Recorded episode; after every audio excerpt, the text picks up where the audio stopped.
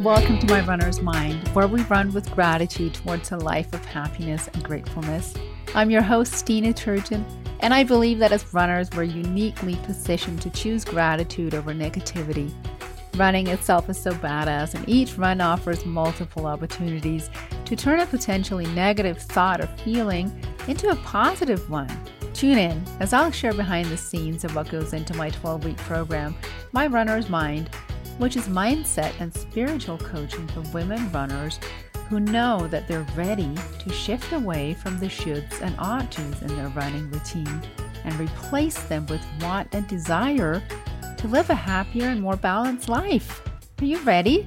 Let's go! Hi, friends, runners. Maybe you're dreaming about becoming a runner. Maybe you ask yourself if you're really a runner. Either way, welcome to episode 74. Today's episode is a short pep talk, but don't underestimate the briefness. Just like a proper warm up can make or break your form on the run, getting awareness around this information can make a big difference in how you experience your runs. Today, we're talking about how tuning in to your body while you run instead of zoning out will help you dial in your running form and help you experience better runs. Today's skill, body sensing, is a skill I've learned from Chi running, and it's completely put my experience of running on its head.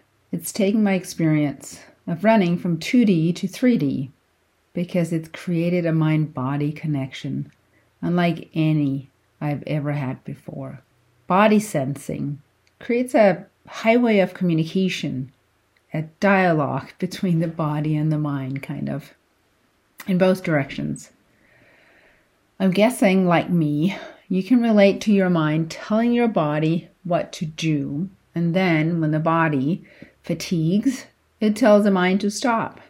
Or sometimes the mind may have drama and create fatigue, of course, but that was often the end of it for me. So, using body sensing, the mind checks in with various parts of the body while you're running to create a condition for good form, like doing a body scan.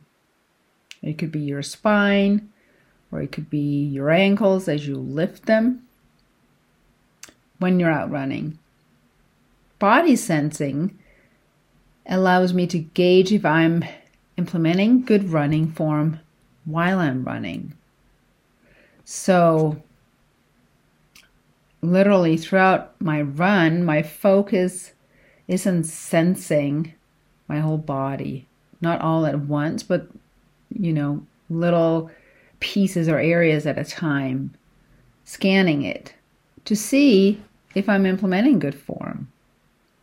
As I'm running, I assess continually and then I adjust accordingly based on the feedback that I get through sensing. Without body sensing, I wouldn't be able to implement good running form. And thanks to body, body sensing, if I experience a discomfort while out running, I tune into it and I'm able to fix it as I'm running. On one of my last episodes, of the podcast, I spoke about experiencing recurrent aches and pain before I became a chi runner. I remember the dread when I'd feel a niggle in my knee, in my foot, in my shin, wherever it was. I'm sure you can relate, runner friend. And I just remember so keenly feeling this pit in the in my stomach. I would think to myself, fingers crossed that this doesn't turn into something big that'll keep me from running, right? Kind of thing. And then I would run on, repeating this thought as a mantra almost. But that was really the end of it, right? That's all I would do. I didn't have any other tools really. By body sensing, today I experience or thanks to body sensing, today I experience a lot fewer aches and pains when I run because I'm continually adjusting little things. And if I notice one area that aches, I address it while I'm running. Maybe I need to relax my ankles, for instance, or shorten my stride length, or maybe I need to up my cadence, or adjust my fall from my ankles. So, the bonus to all of this, to the body sensing, is that I'm engaged throughout my run, right? My mind has a focus while while I'm out running that has to do with making running as efficient and relaxed for me as possible. Those are two great qualities, especially if you're a distance runner.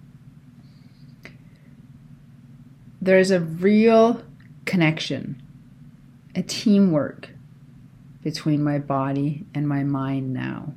It's not just my mind trying to be somewhere other than in the run with me. You know, the thoughts like, when is this run over? Or how much longer? Or I can probably turn around now, right?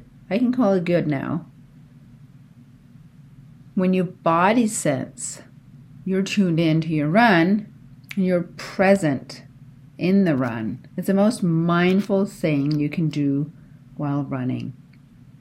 Clients of mine rave about how it's transformed their experience of running. And that's just it. By engaging fully, right, mind body, running becomes fun and something you feel you can positively impact rather than only looking at the stats at the end of a run and feeling defeated with your lack of progress.